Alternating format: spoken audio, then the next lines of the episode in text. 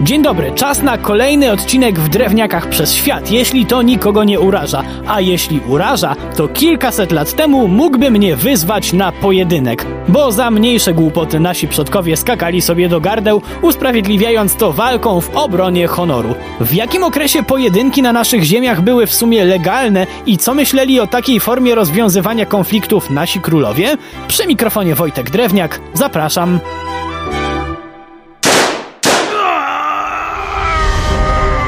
Czy we wczesnym średniowieczu były na naszych ziemiach pojedynki?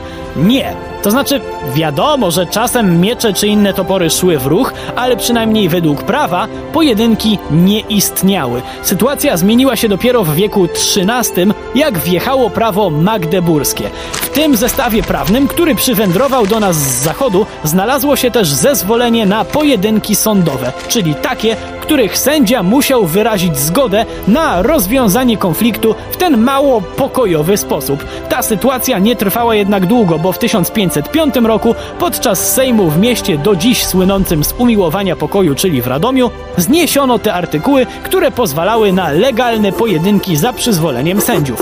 Formalnie problem rozwiązano, a jak było faktycznie? Oczywiście inaczej, bo po niedługim czasie rozpoczęła się moda na wysyłanie szlacheckich synów w objazdy po Europie, żeby sobie młodzi dziedzice pooglądali, jak się w wielkim świecie rządzi i żyje. Pech chciał, że we Francji czy w Niemczech bardzo modne były pojedynki i młodzi chłopcy, zwłaszcza w XVI i XVII wieku, wracali do domów mocno zachwyceni taką formą rozwiązywania problemów. Pojedynkowano się więc dalej, tylko że w tajemnicy, pod przysięgą totalnej dyskrecji no chyba, że akurat była impreza, to wtedy o tajemniczą otoczkę nikt się nie troszczył. Bo czy kogoś dziwi, że w szlacheckiej Polsce najczęściej do rękoczynów dochodziło na pijackich biesiadach? No nie powinno w każdym razie. Szlachcica generalnie łatwo było urazić, zarzucając mu kłamstwo, oszustwo, czy już nie daj Boże tchórzostwo, a po kilku głębszych takie wezwisko skutkowało złapaniem za szable. Wściekły, urażony szlachcic natychmiast wzywał przeciwnika do ujęcia w dłoń swojej szabli, co nie było problemem, bo zawsze noszono taki sprzęt przy sobie i były dwie możliwości, co się stanie dalej.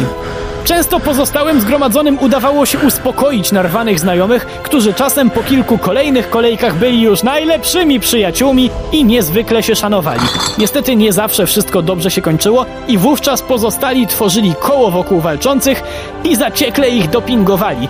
A jak była akurat noc, bo w większości przypadków była, pamiętajmy, że mówimy tutaj o imprezie w fazie kulminacji, to jeszcze zgromadzeni spełniali rolę oświetleniowców, trzymając pochodnie. No chyba, że włączali się do bitki, bo i takie imprezy się zdarzały, kiedy emocje wśród publiczności również brały górę i kibice obu szlachciców postanawiali wspomóc swoich herosów. A jak już się goście tłukli, to służba też uznawała, że w sumie czemu nie i dołączała się do jatki.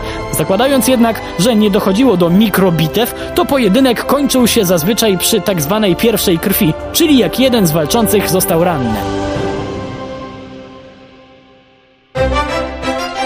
Czy było to wszystko głupie? Oczywiście, że tak i wiedzieli o tym ludzie u szczytu władzy. Marszałek litewski prosił króla Zygmunta Augusta o zajęcie stanowiska, bo mu się szlachcice nawzajem pozabijają. Z kolei na Sejmie Koronacyjnym Zygmunta III Wazy jasno ustalono, że jak ktoś chce się pojedynkować, to tylko za zgodą samego króla albo hetmana. W innym wypadku, w razie przeskrzynienia, obu amatorów siłowych rozwiązań czeka poważna kara. Co więcej, żeby zlikwidować presję obrony honoru, w tym samym zestawie dokumentów wszem i wobec ogłoszono, że można odmówić zaproszenia na pojedynek bez ujmy na honorze. Dodatkowo z narwanymi szlachcicami walczył Kościół, który przecież posłuch miał spory, a także szanowani wśród paniczów twórcy, jak Andrzej Frycz Modrzewski, który starał się przemówić kolegom do rozumu, tak pisząc o pojedynkach. To wynalazek ludzi bezrozumnych i bezbożnych. Cóż bowiem jest, czego by rozum ludzki bez krwi rozlewu rozsądzić nie zdołał.